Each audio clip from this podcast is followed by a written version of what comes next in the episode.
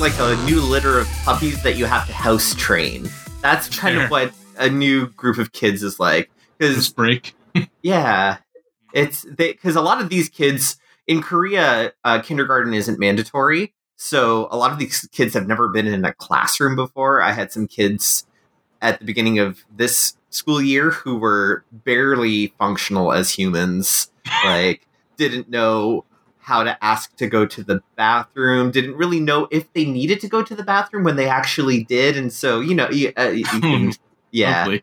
yeah. I was gonna say I a lot of them might not have been out and doing shit due to COVID, but like that hasn't been as bad for you over there, right? Like schools shut down for a while, but not as long as they did up here. That's right. And so, like, there was a, a kind of rotating Zoom hybrid model happening for the upper grades, but first grade, they were in the classroom every single day for the year, except on like special occasions. Like the day Mhm. before holiday, we would have a quick Zoom class and be like, all right, go off into the wild and be your parents' problem for a month. but Just just to lessen the risk of potentially, you know, taking it home or whatever. Yeah, and the and weirdly the the COVID spikes in Korea have always seemed to match holiday time. I don't know how that worked, but it did. So whatever. I mean, that's what's happened up here too, is and in the US as well, is like every time that there's yeah, every time there's a holiday, there's a huge fucking spike in cases just after. Yeah, ours is weird. Like it's always been a little bit before the cases start to rise. Like Omicron started just settling into Korea right before the Lunar New Year holiday, which is the highest travel holiday in Korea. And Right. then at, now we're at 36,000 cases a day, which is the highest it's ever been in Korea. So, Yeah. yeah, it is it's just weird timing. Just I don't know, it's just weird. Anyway, that's life in Korea now. So It's life everywhere now. everywhere. Uh, yeah. You guys ready to go? Yeah. All right, let's do this shit then. Welcome back, everybody, to Dance Robot Dance. This is the 288th episode of our weekly podcast where we talk about all things geeky and nerdy from a decidedly not safe for work point of view. I am Tim, coming to you from Toronto, Ontario. I'm going to be hosting this week's episode back from a sojourn to Florida, COVID riddled Florida. With me, I have Mark, my from my longtime co-host, coming to me from St. Catharines. How's it going, everybody? And we have a returning Paul who was just here last week, so he hasn't been gone very long. But I haven't Yeah. talked to him in a while. Yeah. How's it going? hey, hey, y'all. All coming to us from Seoul, South Korea. So yeah, how have you guys been? Good. You know, holidays and all, All that All things stuff. considered. all things considered, you know, we have the, the Omicron thing is really putting a damper on my ability to go outside, but you know, it's it is what it is. We're we're riding the tail end of our Omicron wave in Canada right now, and so Uh, so you've already you know. been through it. Okay.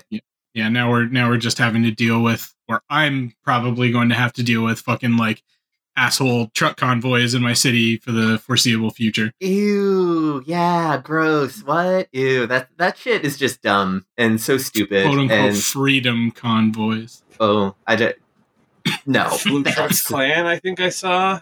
Yeah, I like that one. The Flu Trucks Clan. Blue Trucks Clan. That's really good. Damn.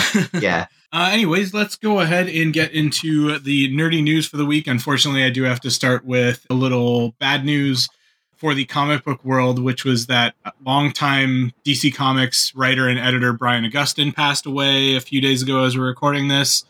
Uh, he was just, his name was all over all sorts of shit in like the late 80s through like the late 90s in DC, you know, Batman books, Justice League, Flash, Wonder Woman. He wrote Gotham by Gaslight, which is one of the like best known sort of Elseworlds Batman stories. Mike Mignola penciled Elseworld story, actually. So And he wrote a long run on the Flash with Mark Waid. He wrote uh, JLA Year One as well, which kind of like rebooted uh, the the origin of the JLA. So done a ton. I mean, did- he did shit for Marvel and for other companies as well. So he was just a, a big big name in comics, and he apparently had a number or a uh, yeah, I think a series of strokes that were just really sudden, and so Damn. that is unfortunate. Yep. The next thing that I had, uh, because it's me, I'm going to put this at the you know penultimate topic for the news this week is that we finally got a bunch of promotional posters for the Amazon Lord of the Rings series, Rings of Power. The, there's 23 of them, and they show without naming characters. They show basically a bunch of like just sort of the mid portion of the body, so like torso and hands, often holding something, a sword or weapon or something else.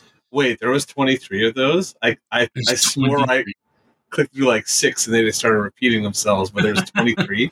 there's some that do look somewhat similar, but uh, yeah, there there are 23 total, and they the thing that really struck me with them is the the range and diversity. Like we already knew they had cast pretty diversely, but you know you Mhm. can really see here that it looks like they're going to feature characters from sort of all tiers of Middle Earth society. It's not just going to be like you know the high elves and shit, and you know having elven drama. It's going to be you know there's going to be some like lower class like men. There's clearly some Rohirrim people in here, and It probably just sounds like and another one of these fantasy shows that has 5,000 main characters that I got to keep track of.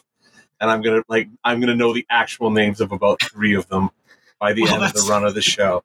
That's one of the big frustrations people have had is that they they haven't fucking given us names for most of these characters Yeah. yet. So people are just incidentally my number one complaint in our topic of the evening Oh actually. yeah, yeah. Oh, there you go. Game of Thrones syndrome. is these giant fantasy shows with 5 trillion characters that I got to keep track of that I don't give a shit about. I've been fucking having trouble with that. Even watching The Expanse, like there's so many characters. I characters. was going to in say even the Expanse, and I'm just like, got a little busy there too. I don't know. Yeah, I don't like. There's like 18 fucking dudes who I can't understand because they're all speaking like Belter or uh, Delta, yeah. Belter, uh, uh, what was it? Creole. They call it Creole, Creole. yeah, Belter Yeah. Creole and shit. And yeah, so I'm like, anyways, we will get to that later. But yeah, the Yeah, posters it- are pretty. I mean, look I'm looking great. at them now. Yeah, like obviously Amazon has spent like a, a small, like actually a large country's GDP to produce this show. yeah, production like- quality is very high. And uh, Weta actually finally posted on their website that they have, have been doing work on this series, which they had not. It'd been hi- heavily rumored because they're filming in, Aus- in New Zealand. Why the fuck wouldn't Weta be involved? But now it's official that Weta has been working on it as well. So yeah, there's a lot of cool like little bits of design. The one that everybody's really latched onto is one of the elven characters that's clearly holding a dagger that has the two trees of Valinor on it, um, Mhm. Laurelin and Telperion, which you can also see in that one big landscape image that they shared. But the buildup that I'm seeing, or the, the response I'm seeing across the fandom, it ranges from like, "Oh my god, this is amazing! Give it, give it to me more," and then the people that are like, "It comes out in like seven months and we haven't seen a fucking trailer yet," kind of like, or even a teaser kind of thing. Yeah, So. they're really. this, if it's a slow burn, it's like because me, like I'm looking at them now, and to me, yeah, that dagger one really stands out. But there's also there's only one dwarf character. I only see one hammer, and so The, so you see that dwarf character with the hammer. There's gold dust on the fingers. If you go Yeah. to, I think maybe like the next one after that. I don't know exactly what order you're looking at them in, but yeah, there's another. There's a dark skin character that also has gold dust on the fingers, oh, and that they're saying now that that one's probably also a dwarf as well. Okay. Okay. All right. All right. All right. Well, you know, it's intriguing. Um, it's a, a little bit um, baffling in terms of marketing strategy. Like, it would be nice to, given that this is supposed to be a an established thing, you would at least think that they would reveal who the known characters are. Like, we have an idea of like who's going to be playing Sauron or whatever. But like, give us. Some people actually have read the Silmarillion. I mean, not many people have read the Silmarillion, but people have read the Silmarillion, and It's so not like even. it- It's it's mostly second age stuff, which means it's mostly stuff from the appendices of Lord of the Rings. The Silmarillion's all first age stuff. yeah, So there, yeah. So, it, but yeah, I mean, there's probably more people that have read the appendices of Lord of the Rings than have read the fucking Silmarillion. So, yeah. So maybe it would be like just throw us a bone and give us the characters that might have been named in the appendices. The brand new characters, who gives a shit, really? Like they're the, it's up to the show's first episode for us to for them to make us care about that. But like, if you want to entice the viewers, which honestly, I'm not that. I'm a Lord of the Rings fan, and I'm not that enticed by this because, like Mark said, there's been a glut of fantasy where I'm like, like Wheel of Time, where it's just like Yeah. here's Mhm. 12 characters that, and all of them are important, and you have to care about them. And then I'm like, I don't remember any of their names Yeah. except for Yeah. Rosamund Pike and Daniel well, you, Henney. you recognize you recognize the actors that you recognize from other stuff, and that's Yeah. basically it. So like, yeah. Oh Yeah. man, the way that those like British actors from TV blur together, unless I've seen Oh, them on God. Doctor Who, like Well, I'm they were, they were on Game of Thrones, and then they were on Doctor Who, and then they've been on like some other Torchwood. British thing. Well, not even Torchwood, but like like uh, what was the one that he did? Uh, not the Tennant did. That's like the, the Goody Broadchurch. Crop show. Broadchurch. But then they're also on Broadchurch. Broadchurch too, so you see them in like weird spots. But it's all kind of Britishy TV. Mhm. Like they show up in the Expanse because they flew over to Toronto for a weekend or whatever. Like yeah. Just Yeah. random like British actors that show up in Canadian productions and stuff. I don't know. Whatever. Yeah, yeah, yeah. So I like I I I need a little bit more before I'm gonna say, oh, Yeah. I'm definitely in to watch this show. Like Yeah. I need it once the trailer comes out. Well, I'll make my decision. But this See, is I the- know I'm fucked. Like I gotta watch it for this. So yeah, fair enough. Well, w- when we when it does finally come out in September, you know, we'll obviously we'll watch it. We'll have Alicia on my my Tolkien scholar wife, and she will go on a whole diatribe about how she thinks the marketing for this has been totally fucking botched. So sweet. That means I'll barely have to talk that episode. It's one of my favorites. So are they? Are, have they announced how they're releasing this? Is it because like Amazon does day and date, right? Like they do all all their episodes. Because like I Jack don't Reacher just came out all ten episodes. I'm pretty sure today. yeah, why? I, yeah, most of the well, no, because the sixth season of the Expanse was that all like just dropped all at once too, or was that? I think no, that was week, week to week. but that was uh, that was already a TV show that they were doing week to week. So I'm not sure if they just kept Yeah. that week to week style because that's what it was. But like I said, Creature just popped as like a whole season, so I don't know. And didn't the boys also pop as a whole season? Boys and Yes. Invincible both popped as like No, Boys Whole was week to right? week, wasn't it? was I'm it? pretty sure Oh, see- Boys has been week to week. See, now I'm confused. Like, like Disney does the week to week, Netflix does all at once. No, you know what? You're right. They were doing week to week because they were like it keeps social media engagement high going week to week. Yeah, I think I think the big the the big budget stuff they generally do week to week to keep you know to keep the buzz up and that kind of thing between episodes. That makes so sense. Okay, fair enough. Yeah. So yeah, for some reason I thought Reacher came out like all at once. Reacher may have, but I don't think that's you know their fucking like high budget shit, right? Like that's I you don't know, know. mid mid budget action kind of shit. That's all I'm getting advertised right now at me like oh, Well, everywhere is that show. too, yeah. So yeah. Mm-hmm. We got a, a casting notice for that puzzling Madam Web movie, and the Dakota Johnson is apparently going to play Madam oh, Web. Oh god. Apparently it's like new Madam Web two, like technically. So I guess it's not like the old Madam Web we're all thinking about from the cartoon. It's like the current Madam Web from continuity, who I've never seen in a comic book yet. Yeah. Well, I- that you know- totally changes things, Mark. Now I'm super excited for this movie. Now that it's Madam Web the second. But that's the fucking point. Is that like, uh, who cares? And like, and also like, if you're gonna hire an actress to play them, maybe make it an actress that people like actually know who they are and give a shit It will about. be a draw. Yeah, Who is this person?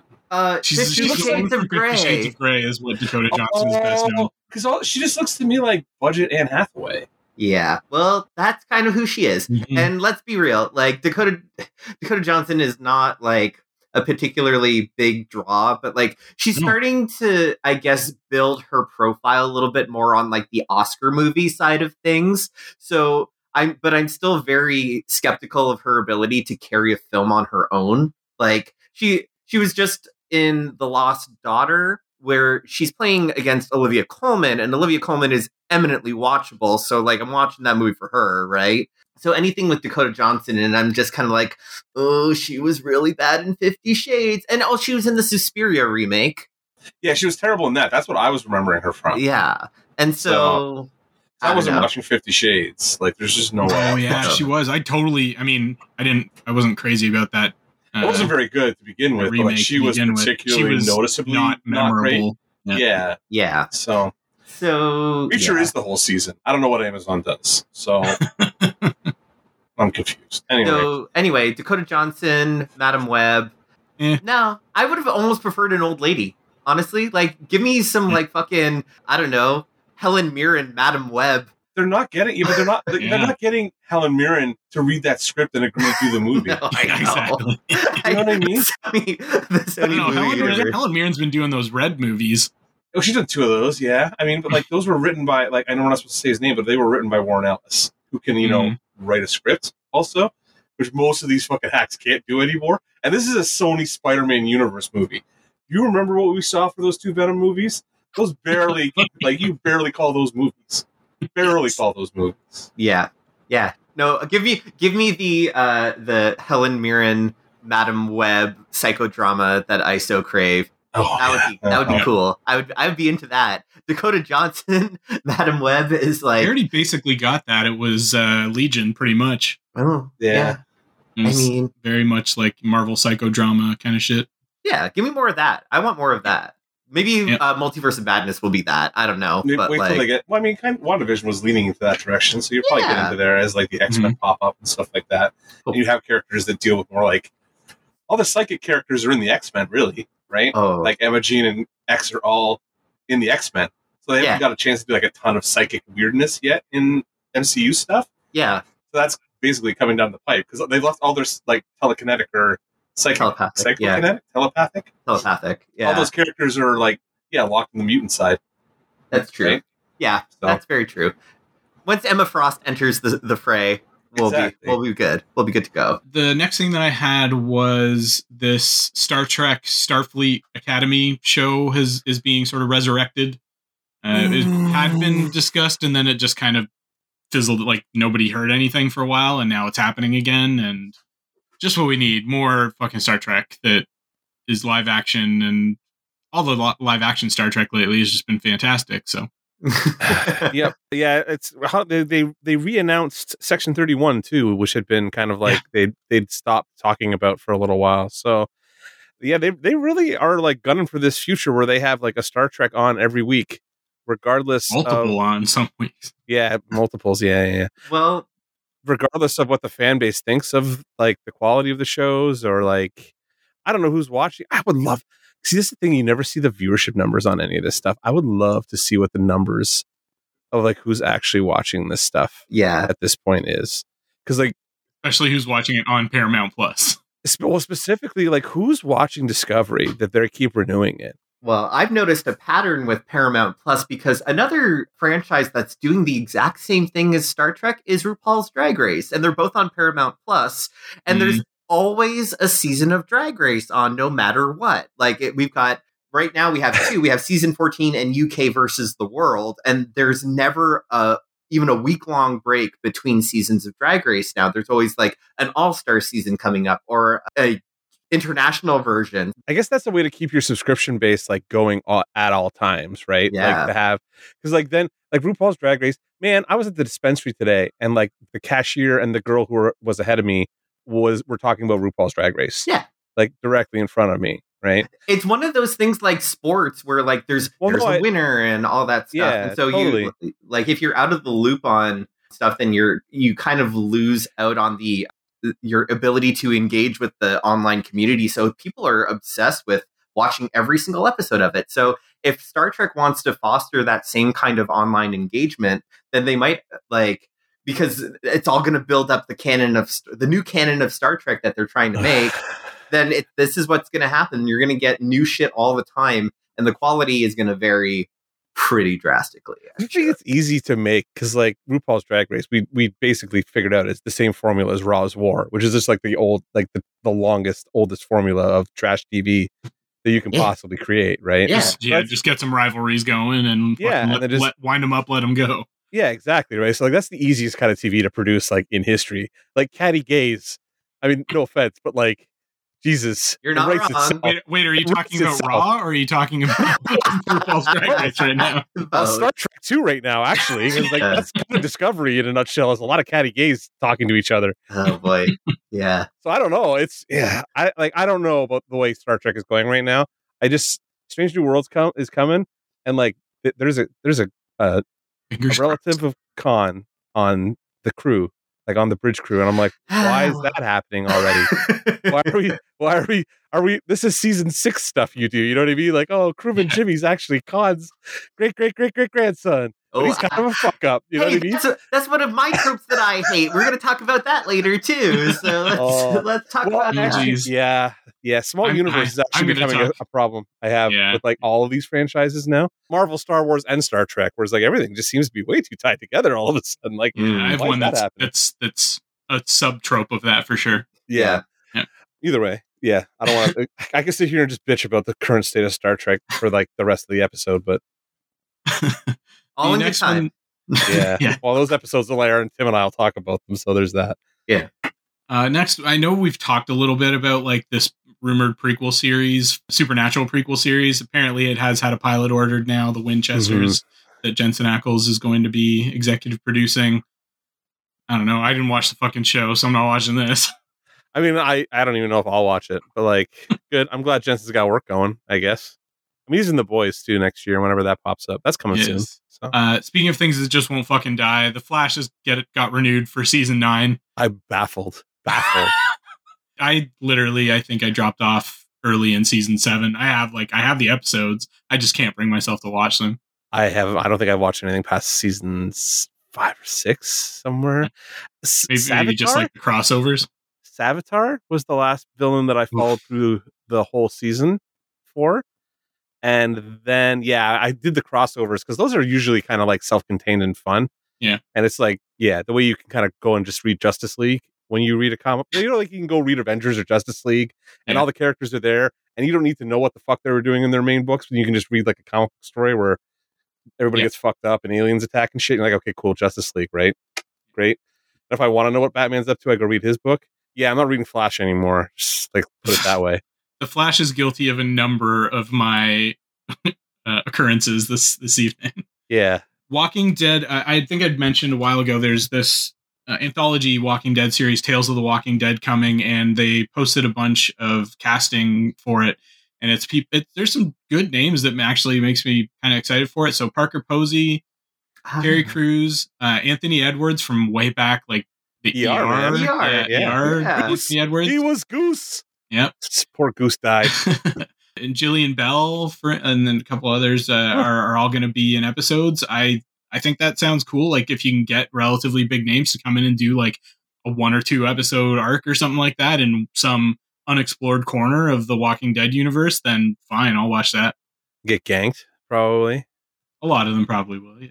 Be sick. I mean, some of them I'm sure like you know will end up getting folded into the main series. Like if it's Yeah. a you know if the character ends up becoming really popular, they'll spin it off or like you know put it Oh, into absolutely. Fear the Walking Dead, not, not Walking Dead because Walking Dead's dead after this next season. So But it's also just fun to like kill Nathan Fillion in the first act of your movie, right? this is true. Yes, So- the Suicide Squad.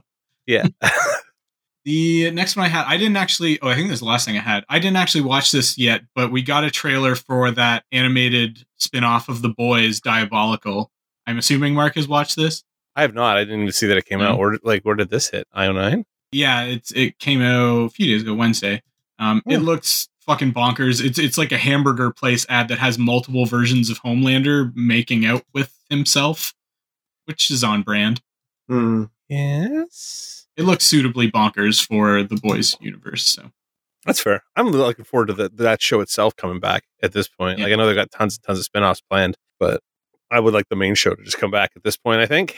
Yeah. yeah, It is because the expanse is done the Yes. boys is kind of the one amazon show that i can think of that people are really you don't In think the Wheel of Time really really caught on there? Uh, hey i made it to episode six of the first season and we just Jihun and i just never talked about watching it again we just kind of just didn't care to continue I know I don't like know that I ha- have real fans in my friend group, but I've like I'm connected tangentially to people that are like huge fucking fans of Wheel of Time, and even Uh-huh. they are not like singing its praises. They're s- Uh-huh. conspicuously quiet about it. Let's say Fair Is enough. Yellowstone a Amazon exclusive show? Yellowstone or Yellow Jackets. Yellowstone, because if Yellowstone is, then every old person I know is watching this show. Like Yeah, I see the- tons of it's buzz about that. It's, that's Boomer Gen X, like fucking gold. well, it's it's fucked. uh, shitty Robin Hood. Uh, Kevin Costner. I fucking Costner. hate Kevin Costner. Oh, my, Kevin Costner. my least favorite actor in the history of the universe, Kevin Costner. Kevin Costner's the lead. I just can't watch it because I fucking hate Kevin Costner. Like, I've never liked him in anything. Those Wait, dances, didn't, you didn't dances let- with the this is- last Mohicans, whatever, blah blah blah. Yeah. All those Oh. movies he did, The Postman, whatever. Waterworld. Water. I Water- mean, Waterworld. I still want my eight freaking fifty back for Waterworld. Yeah. that piece of shit. I, I paid to see that movie in a movie theater. How What? dare you besmirch the the cinematic universe of Kevin Costner and uh, the Bodyguard or something? I don't know. I don't even remember seeing that movie. I know I Nice must have, but I've never seen. it. I, I, I, mean, I like even Whitney Houston fans didn't watch that movie. So, but they all bought the soundtrack because "I Will Always Love You" was on it anyway. Point being, Kevin Costner is yeah terrible. yeah, Kevin terrible. Costner. Uh, but I, that was all that I had for news this week. Did I miss anything, guys? Not that I am cognizant of. No, All right. And we can move on to our geek of the week. Geek of the Week. So nice to have help on this things. Doesn't happen very often. This is the segment where we each describe the nerdiest thing we've done in the past week or so. Let's go to Paul first. What is your geek of the week? Well, I guess it would have to be, hmm, it's a, toss up between my daily Wordle. I'm obsessed with Wordle. I'm one of Don't those have that in people. common then. Yeah. Yeah. And, but also, like, I've been actually really enjoying a Pokemon game because Legends Arceus has been very good. It's really, it's, it looks like dog shit. It looks I mean, terrible. it's a Switch game, so like, what do you It's- expect? I mean, it looks worse than most Switch games, but Oh, it's still Jesus. it plays real nice and Alright. it's the pokemon game that i've i've been craving you know like they ch- they changed the battle system it's so much better now they changed the way wild encounters go it's fun to play i'm actually having fun playing a pokemon game it's weird i'm That not used to it i'm used to just like grinding through pokemon games but now i'm like taking my time exploring having fun watching the, the Pokemon interact with each other when they do. There are some s- still some serious issues that they need to address, and the year long development cycle is just not long enough to make the Pokemon game that everyone really wants. But this is a lot closer than it was, and yeah, I dig it. I'm I'm in. I'm in on this Legends Arceus. I hope they make another similar game, but make it look much much better. Hopefully, that was mine. Uh, Mark, how about you? What's your geek of the week? I just finished. Well, I'm like, I'm literally about to watch the finale of Battlestar Galactica, like as we record Wow, you this. fucking I've- burned through that. A few days ago, you were at like season three. I'm I'm working. I, I work and watch. I put them on Yeah. while I'm drawing. So like, I just I can cut through like a season in like a day and a half if I really like put my mind to it. So I'm sorry for that season five day. Uh, no, well, you know, that's where I'm like, I'm right in the middle of the. It's not season five; it's season four point five because they split the season or whatever Oh, right, it is right, in right. half, right? So Mm. it's the second half of season four. It really is. That's where the drop off happens hard. Like the show is imminently watchable up till the mutiny happens, and then after the mutiny, I'm like, what happened to this show? Yeah, It's it's, like- just they're just padding shit out. It's like they're going. It's like going from season three of TNG to like season six of Voyager. It's like Yeah. what?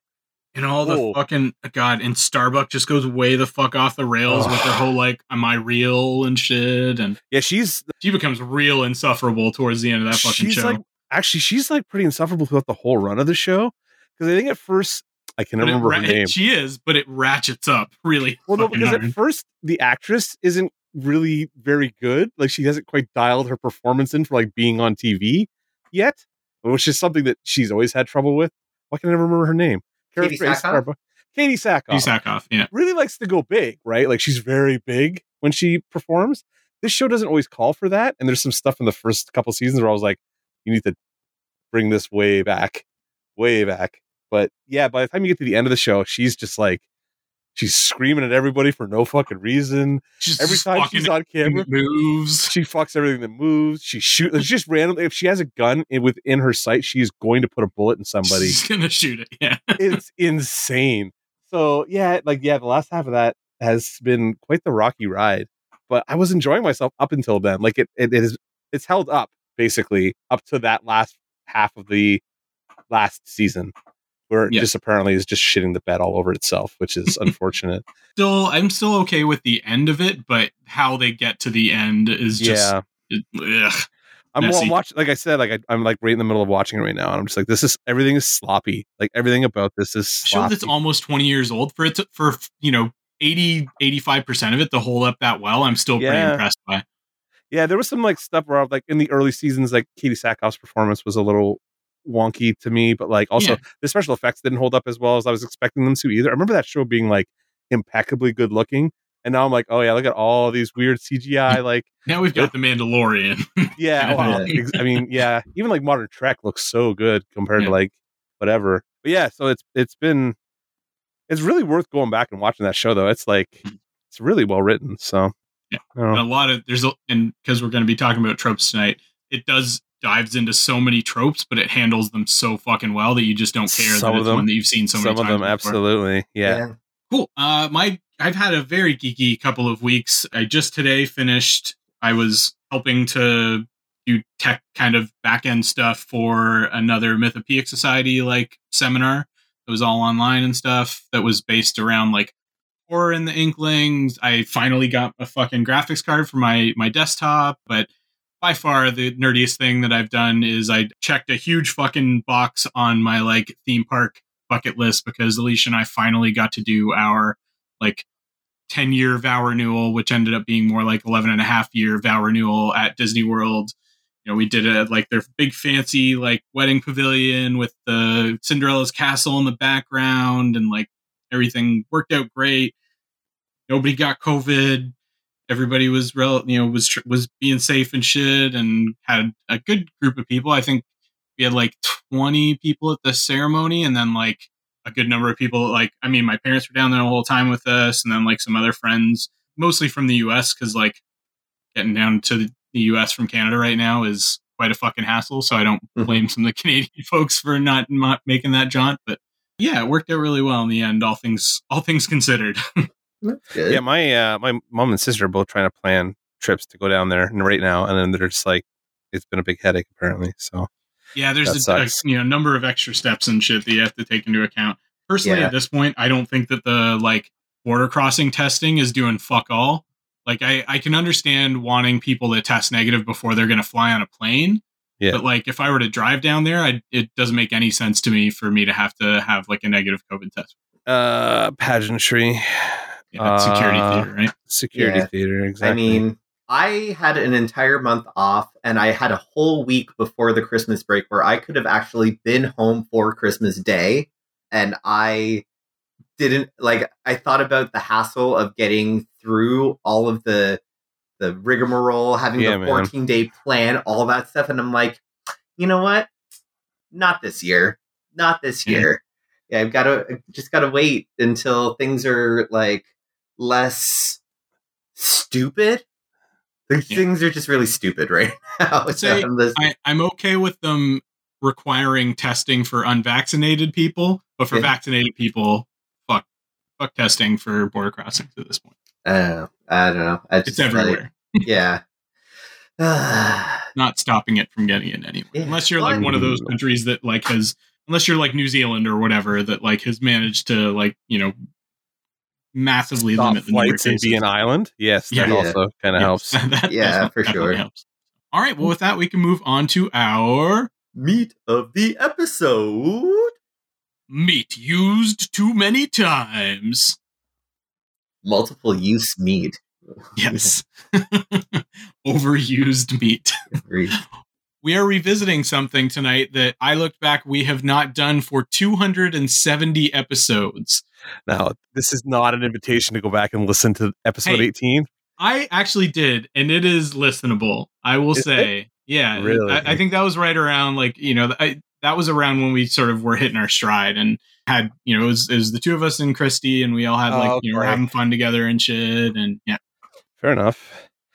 I couldn't. I couldn't bear the thought. This is basically what I was trying to say. I just So, wanted to go back and make sure I wasn't like duplicating anything because I'm that fucking OCD dude. So we are dusting off tvtropes.com or sorry, tvtropes.org. And Yes. we are going back and picking a bunch of new tropes that we are just fucking sick of. Sort of our most hated tropes, ones that have been done to death that we are just fucking over. So we're basically just gonna like go around, everybody's gonna list one off, and we'll all just commiserate in our hatred of things that are have been done way too many times. Doesn't have to be, you know, TV or movies, could be comic, could be gaming, whatever. So let's go to Paul first. What is one of your most hated tropes? Okay, well, this we kind of mentioned it uh, at the beginning of the episode with the Khan's son scenario. Mm. But I think the thing that killed this trope for me was uh, Star Wars because having the the trope being villainous lineage and also comes along with like the really royalty reveal which is another trope that's kind of related where all along this person was part of some kind of lineage or royalty when it really doesn't fucking matter and the Mhm. whole thing is to just like have this interconnected storyline or universe where it's really just unnecessary this has been a thing particularly in disney properties for a really long time. And like this excludes things where the person was royal all along but that is actually like the plot of the story like the princess diaries. Like that can that's fine because the whole thing is like she re- discovers she's a princess and it's like that's what the story is but when It's it's, a good like thing you said that, Paul, because I was about to get really offended about yeah you know, yeah you fucking dunking on the Princess Diaries. Uh, you know, that. I know there's a lot of Anne Hathaway Princess Diary stands in, on this podcast, and you're going to get really up up in arms about it. But no, I I only bring that up because I think that this is like the this concept is not it's overdone, but I think it's been done particularly well. My problem is when these kinds of lineage things get shoehorned in for no apparent reason, just to make it seem like the author had planned this character to be more important all along. It always feels bad. And I think the worst example is Rey Palpatine in recent memory because it feels like Like that- on. Well, that one particularly when they explicitly say in the movie before that she's nobody, and I was like, "Oh, that's good. I like that." And Yeah. then they they they pull the rug out from you, and actually, you're my granddaughter, and you're meant to be evil and force dyad or whatever the fuck that was. Anyway, not to not just to dunk on Star Wars because it's certainly not the only property that does this. This is like, oh, it's okay that you got married to the prince. You're not really a commoner. You're actually descended from a long line of things. Anne Yeah. Rice did this in Yeah. the Mayfair Witches when Michael was a Mayfair relative all along. And Yeah. that's why they were initially attracted. He couldn't just be a normal guy. He No. had to be a Mayfair witch somewhere down the fucking line. For why? Who cares? Why couldn't he just be like? I feel like this is one of those things that the the like Hallmark cinematic universe is pretty notoriously terrible at as well. Not that I have watched a lot of those movies, but right? from what I have heard from people that I know that are fans and admit that like, oh my god, these are trash, but I still love them kind of thing. yeah as an avid hallmark hate watcher because like Gihun and i do that pretty regularly where we just throw on a shitty we just watched was it the royal treatment oh, well, well oh boy but like it just i don't understand this weird fascination particularly with mainline disney properties of needing their characters to be like of noble blood in Yeah. order for them to be important main characters. Even Cruella, de- like, had her be descended from nobility for some reason. She's the daughter of like a countess or a baroness, and you're just like, what? Why? Why? That movie's. st- I mean, that was a trope. Like the unnecessary. Like The, I hate dogs because dogs killed my mom. the unnecessary, well, like the Right. unnecessary prequel for a villain that Yeah. you then make. Then you make them quasi heroic. So when you go back and rewatch the original movie, you're like, wait, am I supposed to feel bad for that person now? yeah, When yeah. in this original movie, they are acting like the devil incarnate or something like that. I mean, that's a trope also, but like, yeah, yeah, yeah, yeah. Oh. That's very related, I would say. But since you used the Rey Palpatine example, and I think I said this when we re- reviewed Rise of Skywalker, I liked Rise of Skywalker overall, but that is the one of the things I wish they had not walked back. I, that's one of the things I liked that Rian Johnson had done was you know making Rey just kind of nobody, just this fucking you know person from a backwater planet that randomly ended up super force sensitive. Like I was I was super fucking down for that. The only thing that redeemed that somewhat for me was her in the end sort of going more toward going towards an adoptive family, like you know, saying I am Rey Skywalker kind of thing. And I like Yeah. I like that idea of found family and Yeah. rejecting your lineage for found family, but I still wish that they hadn't made her a Palpatine. It didn't make sense in any context because like you don't really have a backstory of like the lineage of Skywalkers and Palpatines being at war for a particularly long time. It's like a two generational feud. Like who mm-hmm. care? Like what? Yeah. What was the point? And Yeah. so and whenever that kind of thing happens where it's like, oh, they're actually they were actually a princess or nobility all along, it reinforces this trope that you need to be born special to be special. yeah. And it's it goes off of like it's the worst kind of chosen one narrative. Oh, so Eh. the Michael Burnham kind. yeah. Yeah, Chosen One was one of the ones that we highlighted the last time we did this. Yeah. that we were sick Yeah. of, and that was fucking five years ago, kind of thing. Yeah. yeah, this is this is a particular brand of the chosen one. I, I was trying to figure out like I was going to tie this to Star Trek, but like because that's what I do. But like the, the Michael Burnham character actually became that very quickly because there is no royalty in Star Trek, so they immediately had to tie her to the most like important character in the franchise Ah. and make her Spock's sister, right? Yeah. Yeah. So like it's like oh, and they don't even do the reveal either. It's like no, right from the jump, we want you to make sure and know because that's because Star Trek's very poorly written currently. Yeah. from the jump, they need you to know that she is important high blood.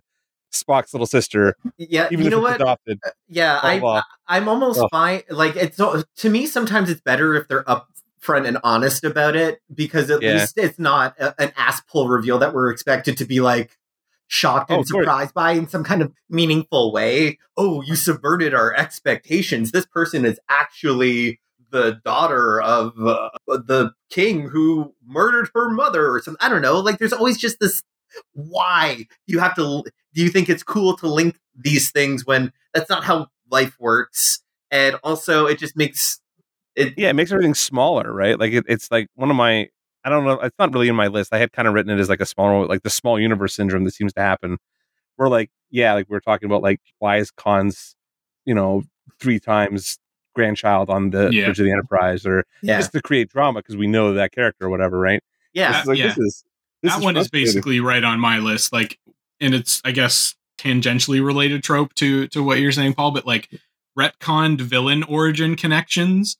So Yeah. like you know making a villain more relevant or something like that by saying, oh, there's this mysterious historical connection to the origin or the early life of the protagonist, kind of thing that has for some reason been overlooked or just forgotten about for years and years and years, kind of thing. Are we gonna talk about Hush right now? Like Uh, Hush is one.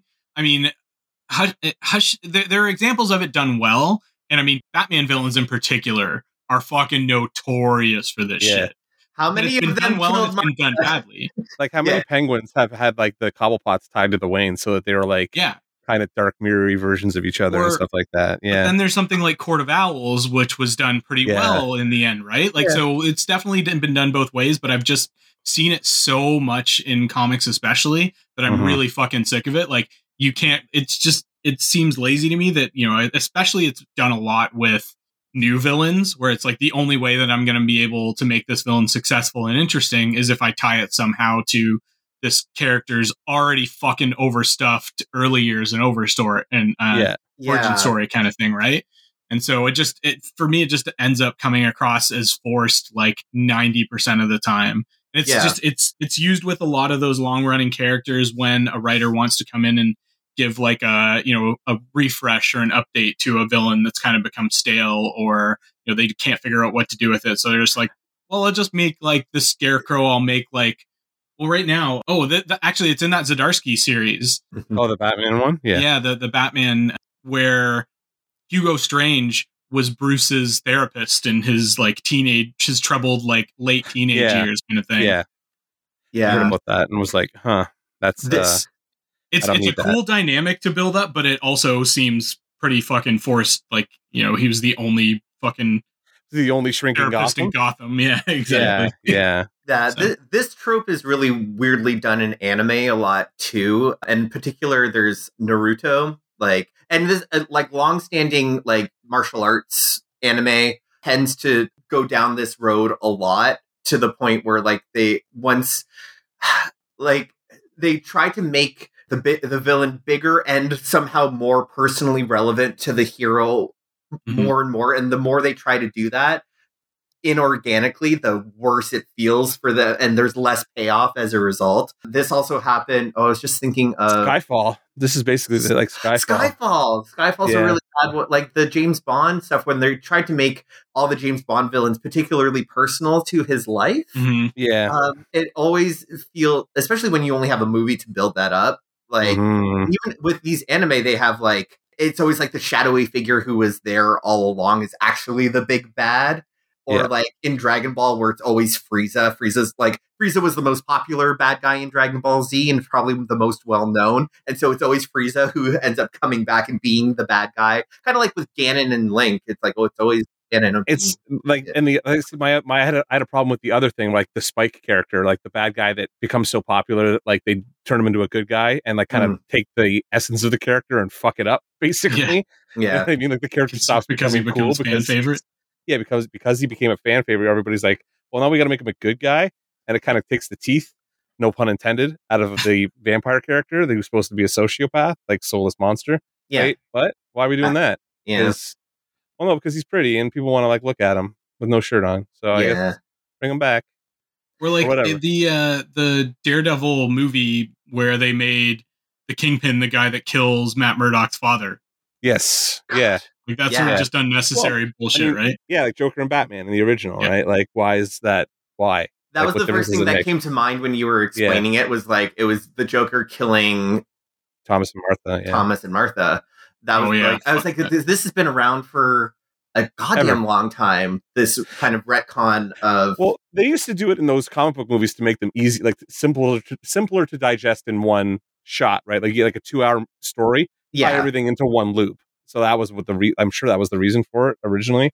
God forbid you have like a story you can tell after the fact, where like yeah, the first villain you fight isn't the one who caused you to become that character. Why do you stay that character? That person's dead then. yeah. It never makes any sense to me. Like, Why did it work so well in the Mask of the Phantasm when it ended up being Joker who killed her father? Then I like they they pulled that off really well. So there is an example Uh, of this being done Alan right. Burnett and Paul Uh, Dini. Yeah, exactly. yeah, because that exactly. fucking series is just right, that series is just an amazing fucking ri- example of writing. right. Yeah, and that- so that movie in particular is still like, I still think that might be the best fucking Batman movie we watch, boys. Like, right. And so when like I know that Tim, I understand your frustration with this this thing because I hate it so much too. But when I think of like that being done well, the first thing that comes to mind is Mask of the Phantasm. When you find Yeah. when they put the little is it like fruit juice or something that he's using to put the smile on the gangster's face, and you find out it's the Joker, and you're like, oh shit! Like Yeah. that worked so well. So man, yeah, Unfortunately, not everybody is Alan Burnett and Paul Dini, you know. God. So yeah. I mean, a- any of the ones we're going to talk about tonight are ones that you know, in the right hands, can be done well. But we've just seen way too many examples of them done done poorly. poorly. yeah, for So, that being sure. said, Mark, give us your first. Well, I said it at the beginning of the episode. It's the, the- and I guess it's it's fantasy or sci-fi, but like I tend to kind of find the fantasy ones a little more odious, just because I don't care for that stuff. But like the big Game of Thrones esque giant cast, huge ensemble cast. yeah, huge ensemble cast that I I'm not going to know the names of half of these people. Probably a bunch of them are going to die in the first season because like that's part of the trope of the whole these shows now is like shocking deaths as the first season goes on. Yeah. I can never Game even remember all the. Yeah, exactly. I can hardly fucking remember the names of all the Stark kids at any given time. Like, No, I still don't know who I like. I knew who Jon Snow was because he was specifically not last named John like Stark. So I was Yeah. like, oh, I know who he is. But like, I know there's a Robb, but that's it. the one who gets his dick cut off. Sure, which one's that? He was the Theon. He was the the, the, the adopted son. Theon Greyjoy. other- What's it? adopted- Brand. Brand's Lily the one I Allen's forget. Lily Allen's brother. Yeah, Yeah. Oh, sorry, yeah, because Jon Snow wasn't adopted; he was a bastard.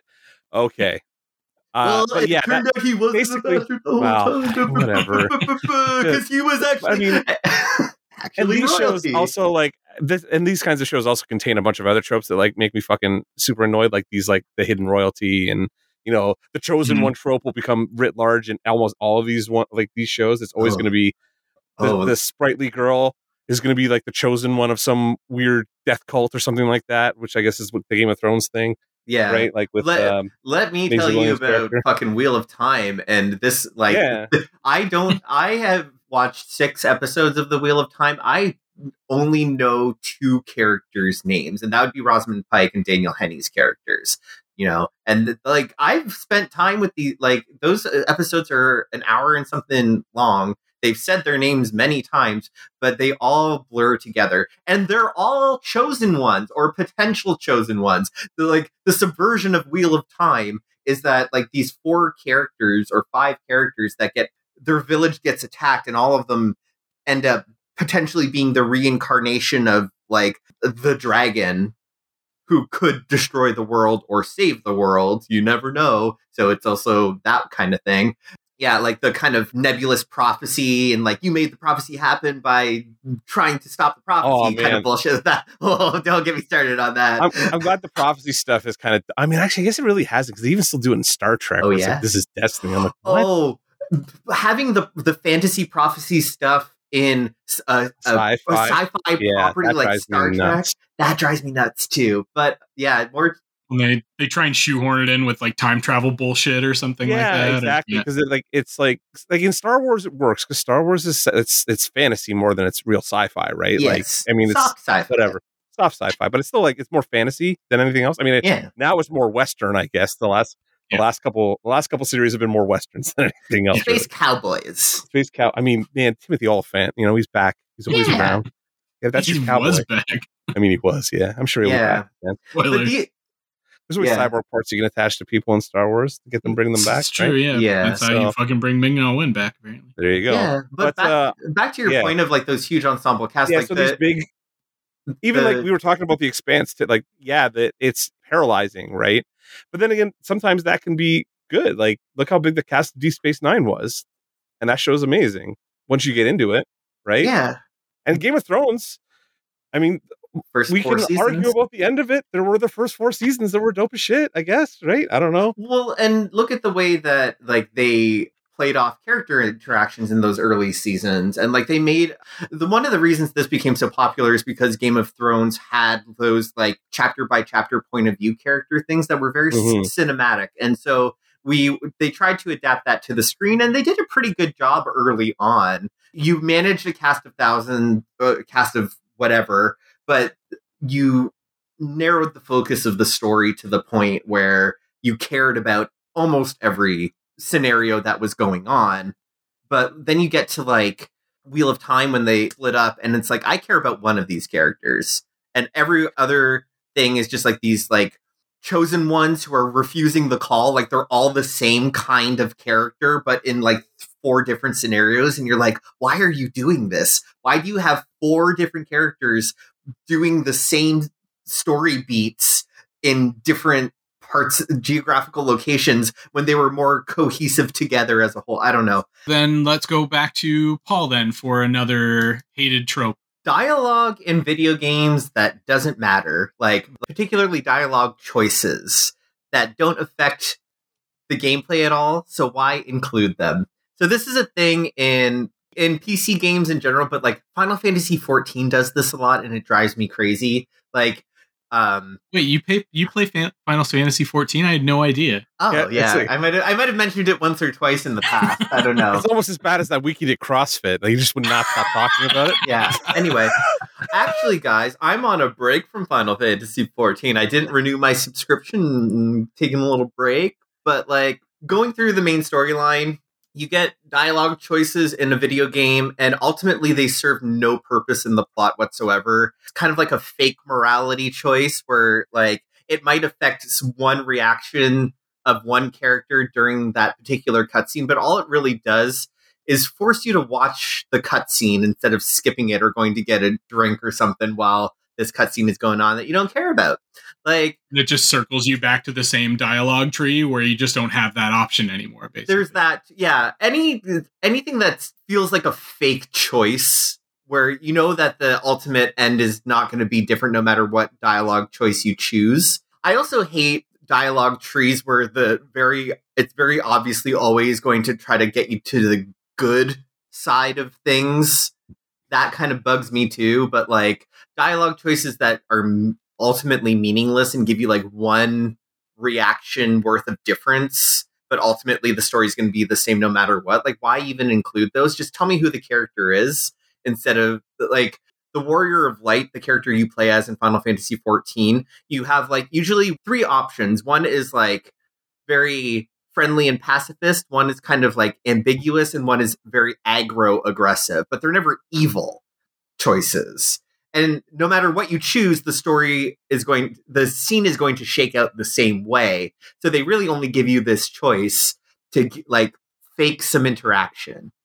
And like, Yeah. I, It- Yeah. it happens a lot in like Red Dead's like that too, where Yeah. like some of the dialogue will like some of it does affect it. So like, I mean, Rockstar is a little bit of a better developer in terms of like not always faking it; it just sometimes fake it. Mhm. But yeah, it was definitely something I was noticing in Red Dead, where I'm like, it doesn't really matter what I do, and specifically in gameplay scenarios where they're like either trying to force you to be like a good person in this story, but then in the gameplay scenario, I've just murdered 68 dudes in cold, cold blood and yeah. picked all their pockets afterwards on top of like I've looted their corpses after the fact so that I can get money and stuff off of them. Yeah. So, like I'm supposed to be a good guy, but I also just murdered 67 people.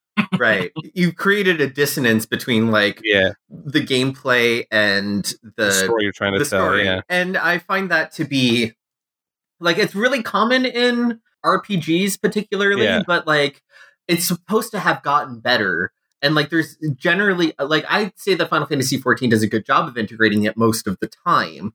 But like that kind of shit pulls me right out of it, where it's like, I know this doesn't matter. You're only forcing me to choose a dialogue option for the sake of doing it because you, I don't know, you want me we're to both feel. we are both gonna play that KOTOR remake that has this shit in it in spades.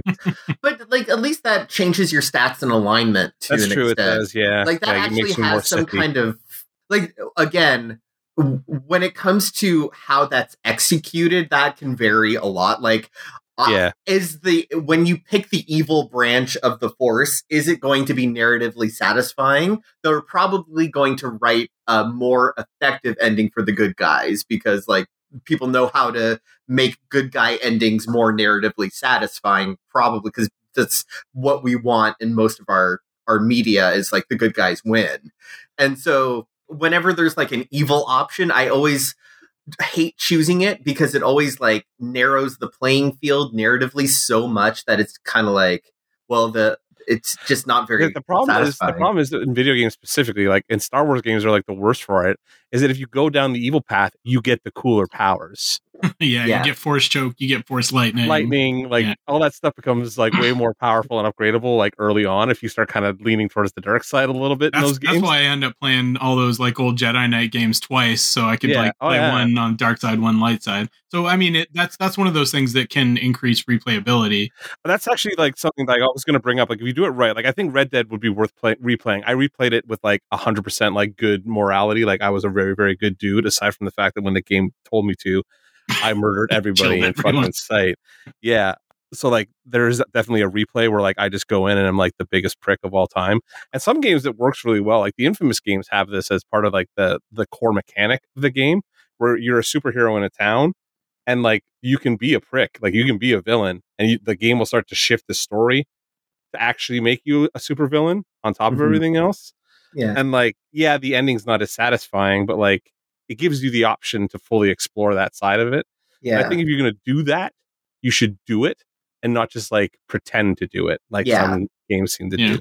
Yeah, another game that does it well is Undertale, where like the whole Yeah. idea is that you're supposed to be able to talk your way out of any fight, and Yeah. like you have the option, like there's like the mini games and stuff like that that you have to do when you're fighting, but generally like the choices matter.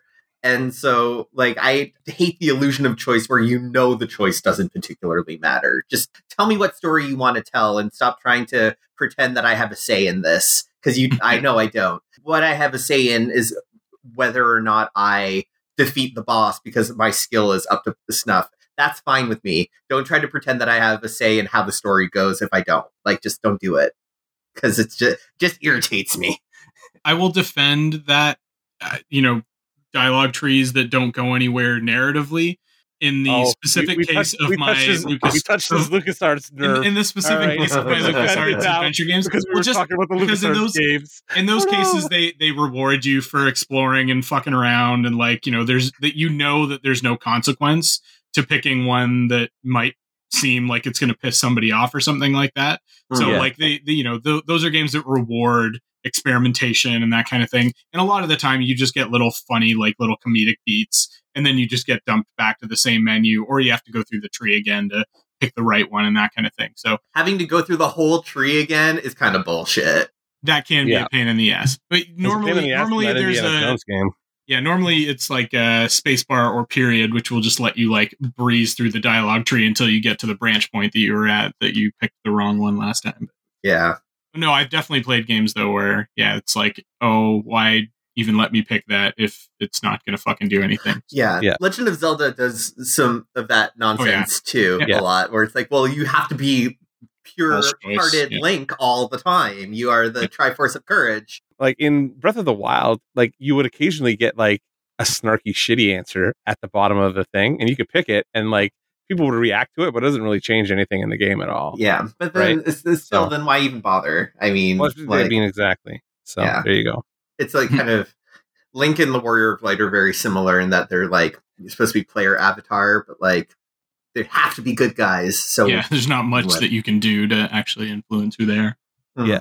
See, I'll go to my my next one, uh, which is replacing dead or like presumed dead characters with alternate universe versions of the same character, especially in the case of like live action where they just fucking use the same actor over again. Um, I feel like you've been talking about the Flash. Yes, Way the too Flash much. is really bad about it. Agents of Shield got really bad about it in later seasons as well. Oh, I Uh, didn't know and that. it's it's a concern that I have for the MCU now that we're getting into the multiverse stuff as well. Uh, the the rumors I keep hearing about Doctor Strange two, where it's like we're gonna bring in the to- the like we're gonna have Tom Cruise Iron Man. You know what I mean? Oh, like we're gonna do that stuff, and I'm like, don't do. I don't want to see that. I barely wanted to see the fucking multiple Spider Man in the last movie. I Mhm. don't want to see Tom Cruise pretend to be Iron Man. That's gonna, 90s Iron Man, kind Yeah, of like, like, I it's been need- around for 30 years or some shit. I don't need any of that horse shit. But you know, I Yeah. mean, But the thing that really makes me worried about that in the MCU was that fucking like obnoxious Quicksilver tease in WandaVision, right? oh yeah, that's true. And so like it, but yeah the, the cw series in particular have been terrible for it like arrow did it a bunch of times too where like a character would die in main universe and they would bring in like the what his love interest who's uh Oh, dinah Laurel. yeah, Dinah laurel Lance. laurel lance and dinah lance. Lance. and everything like that was just it just fucking pulls it's one of those things that just fucking like just plummets the stakes right you just i, Yeah. I don't care anymore because if you ca- kill this character off i'm assuming you're just going to bring him back in three episodes with an alternate fucking universe version Yep, yep, yep, yep, yep, yep, yep, yep. Flash did that so much over the know. like was basically the reason why like was I mean it wasn't the reason why I stopped watching it. The terrible fucking writing was why I stopped watching that show. But like that's part and parcel of the terrible fucking writing of that show was like we're gonna kill them so that we can pop a rating last week, and then Yeah. two weeks from now their alternate universe self, who's gonna be different and sassy, exactly is gonna Or show dark up. and gritty. yeah, or whatever. Yeah. Did anybody else have anything to say about like alternate universe versions of characters, or can should we move on? I mean, it's like, yeah, it's pretty prevalent, and I, I, I, I share your concern for the MCU when it comes to that kind of thing. So even yeah, even the DCEU, right? Because we're about to go into Yeah. Flashpoint, like, and they're clearly leaning Oh. into that. And I just hope that it's done with some fucking restraint, right? Like that it's not just like willy nilly, like, oh, so and so died. Oh, here's a new version. So and so died. Yeah. Like, here, you know, three years later. or it's going to be even worse when it's version like so and so, so and so just didn't want to come back contractually, Yeah, oh, yeah. and like all of a sudden you have a different character or a different actor in there, and you're just like, oh, it's the alternate universe version of them. Like, what? Oh, Yeah. Well, Okay. and that this could be like a good like again, could be well written if they actually like made it what does it mean if like there are infinite numbers of us that could replace us at any time? That's like an interesting that's an interesting story to talk about. I don't know. I think it's kind of cool. But like you know that's not why they're doing it and they're never going to go there. Like Yeah. certainly the Marvel universe doesn't seem to have any interest in like what that is going to actually maybe with Doctor Strange mean- too they're going to go there but like ultimately it they sounds don't like seem they are because they're going to bring in the, the what if version of Doctor Strange. yeah. Yeah. So that would is an interesting thing to talk about when it comes to multiverse stuff. But that's where they need once they sort this out, they need to just chop it off. Well, it's the just- same as it's the same problem as I mean, it's it's this is part and parcel of this problem, but like even the time travel in the the universe like kind of it removes the stakes to everything, right? Like Mhm. if you can just zip like you can like and t- I always bring it back to Star Trek, but if you can just zip around the fucking sun and go back in time and change everything, like what's the stake of the story, right? Same Yeah. problem. Like that was when I I think I said this when we reviewed Endgame. Like Endgame is awesome, but it does exactly what I feared it would do, is which was establish time travel in this universe, which completely removes the stakes to everything always ever. Because now you Yeah. just go back in time and like pull Tony out of the timeline and just Tony's back. Yeah, find And like the who right. gives a shit? especially right the, the, version yeah. yeah. especially the version of time travel that they put in which is like you can go back and make changes and it won't affect your present Yeah, it will just create fucking branch point kind of thing Yeah. exactly. So like now they can just kind of do whatever they want, which is disappointing, I guess. Either way. all right Yeah. so that was my second one mark how about you I'm going to bitch about music for a second. I've been flipping around, just listening to random stuff, and I want to know what happened to pop music. Like there used to be interesting pop music. Now literally everything sounds like and a vocoder or like uh auto tune vocals over top of it. I can't literally tell the difference between anything that's on popular music channels anymore because it all sounds exactly the same. They use the same drum beat, and then it's auto tune vocals over top of it. What happened?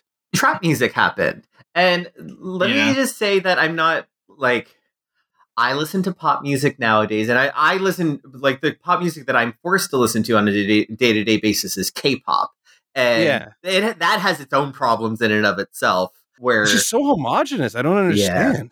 especially And- like the ed sheeran bullshit like i Yeah. just can't, Yeah. i fucking cannot it just it, it yeah you said it 100% right 100% homogenous i could you could play me eight different fucking ed sheeran songs i'd be like yeah those are all the same song yeah, Like I, I don't understand what like is this what is acceptable to children as music now? Like we used to have bands that sounded different from each other. Now everything sounds exactly the fucking same. What happened? I mean, you have to go looking for the shit that's different now is the fucking problem and i That's mean so I- weird to me. yeah. So weird to me. We used, Yeah. they used to play REM on the radio, guys.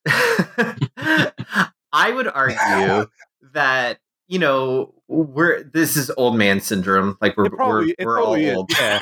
and and a lot of it is like if you put six grunge bands together, like i was gonna say remember that like radio free vestibule Yeah. grunge song like yeah, a lot of people are going to have that same argument for the music that we grew up with and once loved. Like generically, pop music is going to hit on something, and then it's going to be variations until something really out of left field becomes the norm again. And then it just goes through these cycles. The problem is like the cycles happen a little faster now, or like, but the homogenization has increased because there's so many different artists trying to create a particular brand of TikTok hit or whatever. And yeah, I just wish they would sample a different drum beat.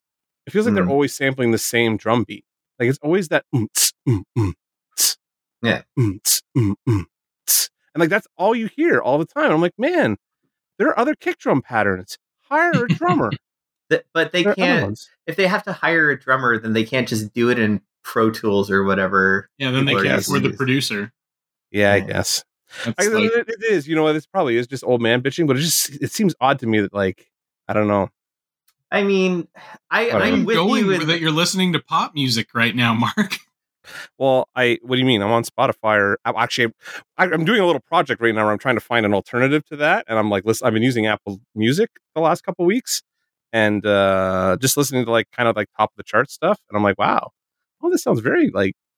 I used to think that the dance music, like the pop music that we that that everybody listened to, aside from me growing up, was pretty homogenous, but there were spots where you're like, oh, that's cool, different, that's cool and different, that's cool and different. I don't hear any different anymore basically, unless I start like delving into some weird fucking like subgenre of R and B or whatever, which I guess is like the way to go. But that's not Yeah. the stuff that seems to be getting played on the radio. Like when I'm flipping around on the dial in Southern Ontario, it's yeah, either like generic butt rock because that's like 17 stations, yeah, or it's like weird generic pop that all kind of sound. Even the Edge, like 102.1, like proud alternative radio station of yore. You'll turn it on and it's like that Ed Sheeran, mm, mm, mm. And then him auto tune crooning over top of it. And I'm like, I don't. This sucks. yeah. Well, yeah, and the pro there's only one way to do one kind of music these days. Like if you want to do upbeat music, you have to do a Bruno Mars like 70s throwback like to James Mhm. Brown because like Lizzo is pretty was guilty of this when she released Juice too. And like there's a lot and then in K-pop all the girl groups right now are releasing like a breezy disco track because that's what sells right now for the girl groups is like you have oh man, when did this start? Early last year. One girl group got really big doing a breezy disco summer song, you know, Mm-hmm. and then there were six or seven of them in quick succession. And then suddenly, and all of the the boy groups were doing these like mostly rhythm section and very like little melody beyond vocal melody on the tracks, and that's become a huge trend now. And that's just what pop music is going to be for the foreseeable future until summer comes around and whatever trend new trend comes in. So And I think you hit it on the head to an extent too, Mark, with like Pro Tools and shit like that, right? Like, is that Yeah. people can recreate something that is successful so quickly now with that sort of platform.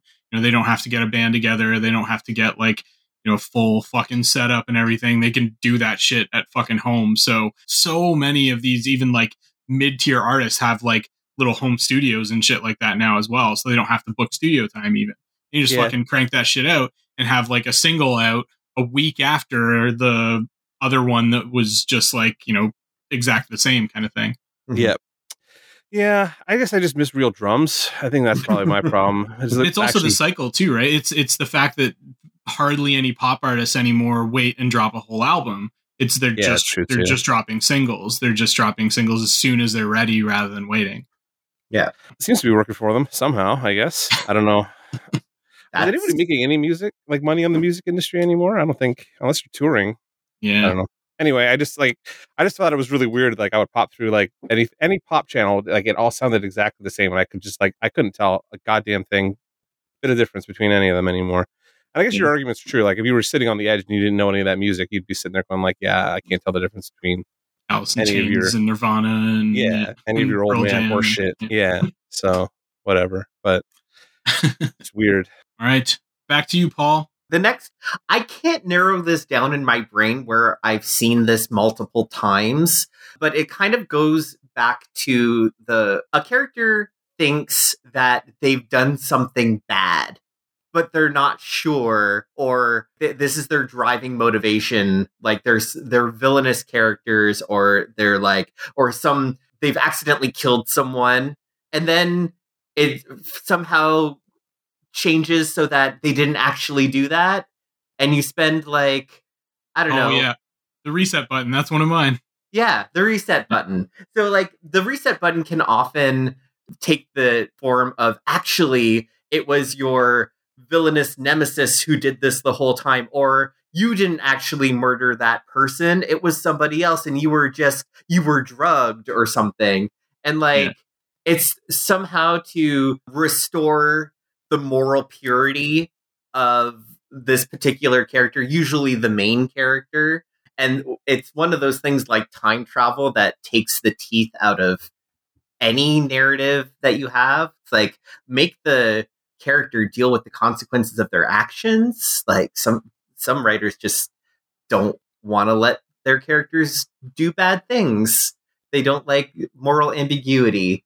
So like i just I hate it. I hate it so much. It just it, it cheapens what they were trying to usually because like a lot of the times the authors will get nervous because they've done something to like change one of a fan favorite character because the fan favorite character has done something bad and the fan base reacts badly to it. And it's like oh no actually they didn't do the bad thing. But Yeah. it's like well then you've just why did you tell this story then? Why did you bother? Like i don't know.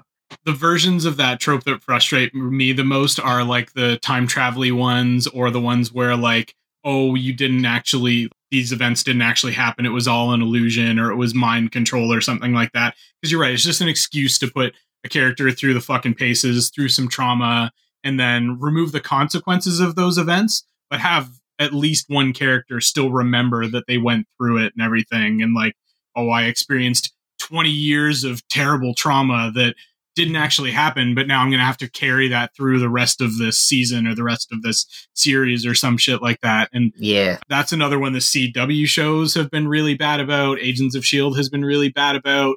That's one that's also been done on Star Trek multiple fucking Well, it's on times. Star Trek a million times. Yeah, it's a comic book one. Like it's a very Doctor popular Who, comic. comic books. Yeah, Yeah. absolutely. Yeah, where, absolutely. yeah, where it's just like, yeah, let's put this fucking character through the ringer, except not really. Like we're just yeah, gonna, we're holodeck gonna episodes or yeah, Yeah. yeah. Oh, I the, the I forgot the most popular example to me, which would be Jean Grey and the Phoenix Force. This is Yeah. th- that has been a Mhm. narrative fucking nightmare since the Phoenix Force was introduced. Was it Jean? Was it the clone of Jean that the Phoenix Force created while she was sleeping under a lake for 20 years or uh fucking Phoenix that like I, it was it took me Yeah. a minute to like remember my example but yes Jean Grey is like a particularly bad example of this in pop culture. And I am a Jean Grey fan. I'll always be a fan of Jean Grey. However they've gone back and forth on how responsible she has been and how complicit she is in like the billions of people that the Phoenix Force killed when she like ate the sun or you know all the other horrible things that the Phoenix Force did. The Dark Phoenix stuff in general. I don't know. It's just I hate it I hate it so much like It's just lazy. It's fucking lazy ass It's writing. It's lazy. just it's one of the biggest examples of lazy writing. I think. Well, and it's also like you want to you have a character that's maybe beloved by fans that you want to keep around. Like and comics are particularly bad about this because like in the vanilla form of the character, Jean Grey is a hero. And so thinking of her as a villain, like you have to you have all that baggage behind her. So if you just say that, oh, it was the Phoenix who did it, then you can keep Jean Grey in her vanilla form, in her original form, and use her the way that you know whenever a new writer picks up a character they want to do something with the character in that particular form rather than having to deal with all the baggage of what came before. And so we just this is like the the reboot syndrome. It's kind of like that but it's like the problem with reboots but while ke- trying to keep the continuity at the same time it's frustrating i hate it i hate it so much that was my third one i have more you know But because I'm not done shitting on Star Trek and specifically new Star Trek tonight, my next one is going to be what is known on TV tropes as either promotion not punishment or career building blunder. Oh lord, yeah. So characters being rewarded for insubordination. Yes, I'm looking at you, Star Trek Discovery. Yeah. You know, failing up. We were just talking about Kara Thrace. Like Kara Thrace should have been fucking busted out of like the, the Viper Squad like 35 fucking times. One of the tropes I had is, is, is very related to this, where it's like the genius character who's given way too much leeway to just do whatever they want, and it's like Yeah. Discovery's really fucking prone to this because all the characters are geniuses who are just allowed to just say and do whatever they want to any character ever. So Yeah. this is kind of like tying in to that kind of stuff, where it's just like Oh, you mean that- Sherlock. You're talking about Sherlock. Sherlock is there. Fucking- yeah. The Yeah, Moffat shit in general, but House. I was like thinking about House too. House. Well, Yeah. he is a Sherlock, but like Yeah. the Sherlock trope generally. Yeah, yeah, yeah. Absolutely. That's it. Yeah, I mean, all anything Benedict Cumberbatch plays, basically, that's he's always that character. Like that's who plays this character in every fucking thing now. Basically, he is that guy. He's the the genius who gets to have just whatever he can say whatever he wants because he's a genius. So Yeah, Yeah. yeah. I mean, Yeah. Discovery does it, but it's not the Oh, only one. Like, uh, fucking every time that the Prime Directive is fucking like violated and shit like that, and people don't get busted down and like all that sort of thing as well. You're talking about Janeway now, aren't you? Well, yeah, I mean, Uh, uh, she was Janeway guilty of that going back in time. Yeah. and you know that that get that's what gets them home, which is what gets her her fucking rank as admiral. But like, holy shit, that broke like eight hundred fucking like temporal directives, right? Yeah, yeah, she broke a lot of rules. Actually, the show's littered with examples of like one week her being like to the letter prime directive woman, and then like the next week just being like, you know what, fuck all Ah, this, fuck fire the photon torpedoes. Nobody cares. You know, we're so far away from Starfleet this week. Yeah. It does. It matter. It doesn't matter this week. Next week it'll matter. Yeah. Yeah. Why? and that's one of it's just it's one of those sort of writing choices that always takes me out like always breaks illusion for me because i'm like okay in reality in any version of reality you want to show me that is just going to breed resentment against all the other crew members or team members or whatever kind of thing and lack of trust and we're just i i can't believe that that person is going to be able to maintain their authority after this in any way shape or form hmm. Yeah. like i i would not fucking follow michael burnham anywhere after No. all the fucking shit that she's pulled That's kind of like my big problem with Discovery is that like it's I think we talked about it when we reviewed it, and it's like something that's come up a lot in Star Trek, where it's like the lack of like you you can't have a, a protagonist be a professional anymore. They all have to be like the bumbling ingenue who like is doing their first thing. It's their first time out of the gate, but they're just so plucky and naturally gifted that they're gonna fumble their way through it, and everybody's gonna think they're the greatest Starfleet or whoever officer that has ever existed in time. It's let's like, be honest that's what? nothing new to trek the No, no, first no, not at all. Trek protagonist was, you know, was a rogue, right? Yeah, absolutely. I mean, like, yeah, Hurt. exactly. It was, but like, it's you can't do it every time, right? Mhm. Especially when you call out that character in later shows as being like he happened, he was like a standout guy as being that kind of guy, and then every other character manages to be able to do that same thing that Kirk Y- pulled off all the time. It, Like, it he's supposed to be this, undermines like, Yeah, it undermines the, the. Starfleet. It undermines like the well. Then why do we have command. the, such a structured chain of command? Like, is Starfleet working at all? And like, if, Yeah. if the the Starfleet Empire is supposed to be a utop kind of utopian society, then but it only comes as a result of people saying "fuck you" to all the rules of Starfleet. Then wait a minute, there's something's not quite working here. Yeah, I, Yeah. yeah. And I think that's one of the reasons why I would always, I I think I'll probably always come back to TNG as my favorite Trek, and Picard is my favorite captain, is because he is the like the most by the book of any of the Star Trek captains that we've ever had. Yeah.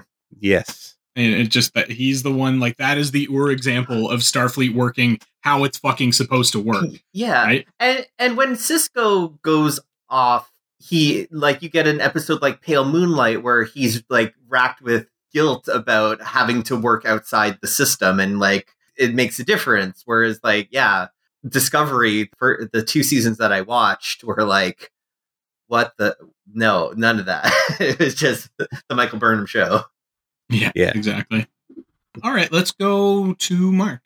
I think we kind of talked about it earlier, but like the the villain character who becomes like the main character, I think I just I don't know why that bothers me so much, and it still happens a lot. Because even like we were watching, like we are talking about the Expanse, and there's so many characters that like on that show that will start out as like kind of villainous and then become like part of the group and then veer off again and become villainous again. I mean, Amos Amos is different because he's like the group sociopath. Like he's supposed to be your friend, sociopath. But Or even Naomi, right? Like Naomi yeah, goes back and forth. I mean, I'm only three seasons in. She's gone back yeah, and she's forth back and forth three two or times three times. Hmm. Yeah. I don't know. There's stuff like that that really just like I don't know. I had a bunch like I had a bunch of little ones because there's a lot of stuff like with tech that bothers me. It's like, like everybody who's a hacker can find their shit in three fucking passwords, and like Or nobody knows uh, nobody knows how to use Google Exactly. a movie where Google doesn't exist, but it's like modern day, and like both of these things happen at the same time. Where like it- you're either computer genius, where computers do everything, or they literally can't open a browser. Where a computer can do everything and all you have to do is give it a voice command. yeah, or it's the exact op- yeah. yeah, there's some of that kind of stuff going on. Or the the uh the enhance, you know, the let's just oh yeah, make, like, enhance make is a bad pixels, one. make pixels out of nothing. I mean, there's a lot of stuff where it's like English, please, like the nerdy stuff. Um, I think the one that I'm sickest of, and I think because it comes up in like superhero drama a lot, is the "you can do this." Like when it works well, it works well. Like Spider Verse, right? Like the we have to talk Miles into becoming Spider Man, basically Yeah. at the end of it, and like you kind of they they do the reverse psychology bit, this, that, and the other thing. I think it's become very, very overdone in all of these shows now, and I'm sure we're about to see it with Kamala Khan, where she's going to have like a crisis of faith and then suddenly find her power in the you know the third act. And I'm like, yeah, Save the world via pep talk kind of thing. Basically, yeah. Like, there's always somebody who gets to like talk to the hero and convince them to like they're good enough to go and be the hero that they are. And it's like, can we not just have them self assure or like self actualize themselves as opposed to like have a mentor pep talk them or like a their love interest pep talk them or something like that? I don't know. Yeah. Like I said, I wrote a bunch of these at the end. The first two were like big. The big umts, ones. umts was really annoying me, but like the other stuff, I'm like, I, and I, then I was like, I didn't read, I didn't listen to the old episodes. So I'm like, I don't know what we talked about. I'm sure it was a bunch of stuff that I bitched about back then that still applies today. There were there were some that I was like uh, the the big one that I almost said in this episode that but that we went over at length last time was romantic plot tumor, which still happens. That was will always I was, happen. I was actually thinking about that one again today. It was like, do we need to be doing like romantic plot tumor stuff Yeah. still? Like even now? I don't know. Yeah. Anyway, There, there's a lot of series that are avoiding that now. Like, you know, it's not. Ev- it used to be every fucking series Yeah. or movie there would have to be a forced love angle or whatever in, and I would say, you know, maybe 25, 30 percent of genre stuff is avoiding it now, which is nice, but you know, it's, it's still, I think, like it could be less than fifty percent, and I would be still, I would, I would prefer that. yeah, if I didn't see a love interest in a Marvel thing for the next like batch of stuff, I'd be pretty happy actually. Yeah. So yeah, especially uh, Evangeline Lilly. Get rid of her. Scott Lang could do better. like we said, who did they just cast? And we were like, I was all excited about. Oh, it was um, uh, Mary Elizabeth Winstead was like Oh yeah, a cast yeah. something, and I'm like, yeah, I'd be, I'd be more interested in watching her than actually, I would have been more interested in watching her than Evangeline Lilly from the beginning, which is Mhm. exactly what I think I said last week. So Mhm. Yeah. there you go. Do you want to wrap up there then? Since it sounds like we're kind Sure, of fizzling out? yeah. I've got more, but I think we could easily do another iteration Yeah, of this. Yeah. and another time. So, all right, cool. So we will finish up this episode with our final segment, which is Geek Cred, where we just recommend something for you to check out that we think you might like.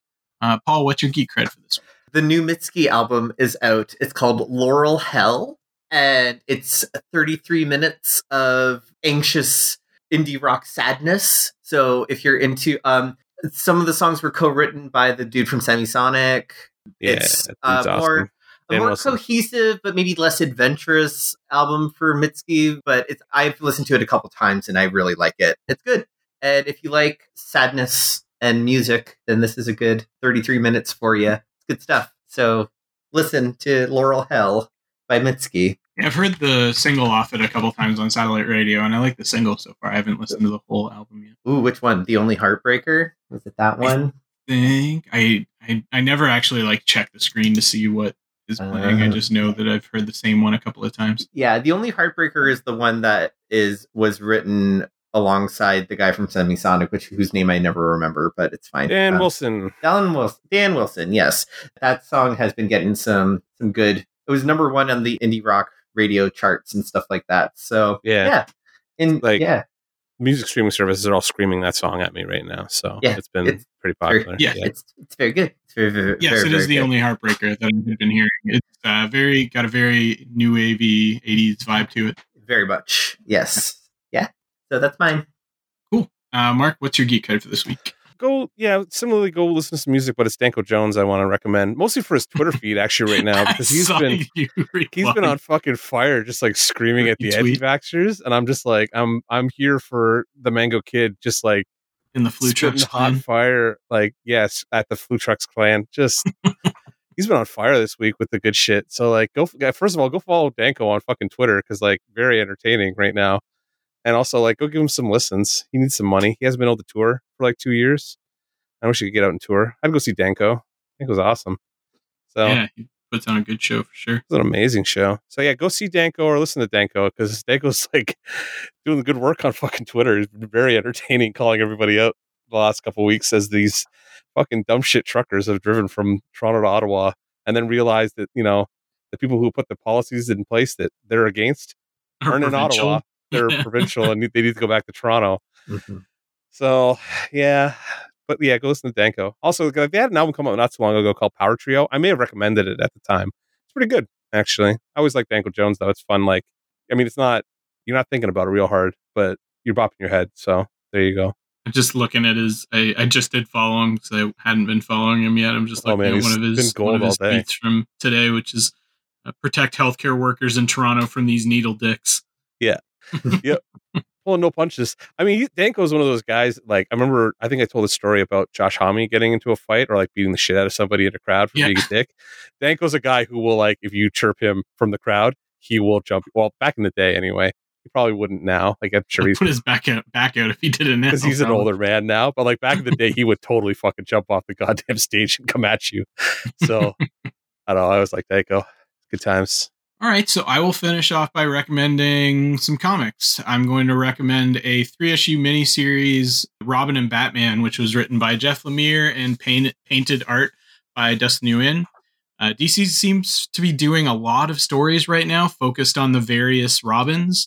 Um, this one in particular depicts like sort of a very like a kind of year one uh, Dick Grayson as Robin, sort of trying to find his own way and like direct his. It, it's a, got a lot of like his inner emotional turmoil, like dealing with the death of his parents and like how to direct that anger, Like, Mhm. but would do it in a way that doesn't result in him becoming Bruce, like becoming all like cold and withdrawn like Bruce did.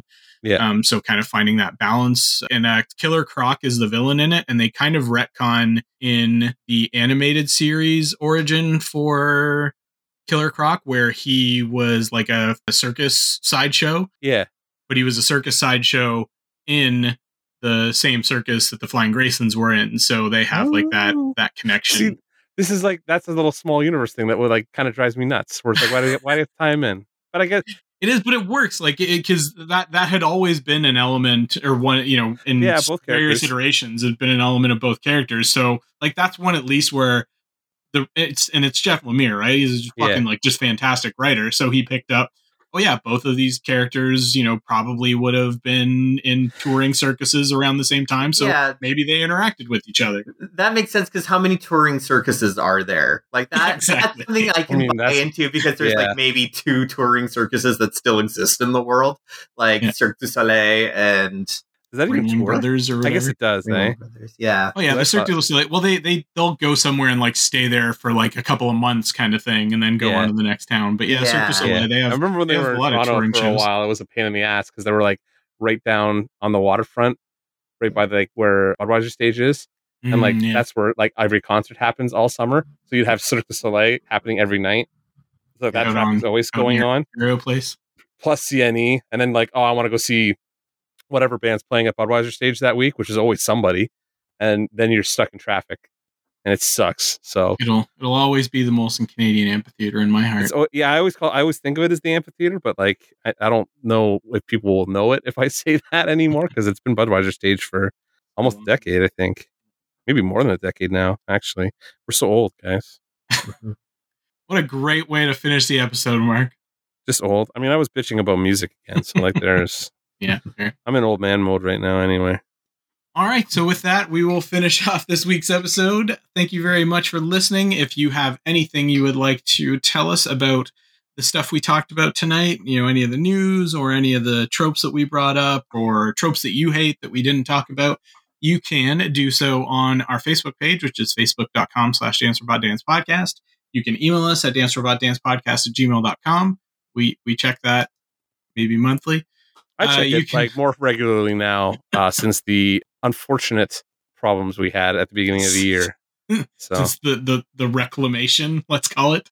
now that I'm logged back into it for the first time in like two years, then yeah, uh, I have been Mhm. looking at it a little more often. You can tweet at us at DRD underscore podcast. You can tweet at me directly at DRD underscore Tim. You can tweet at Mark at M underscore Ouellette.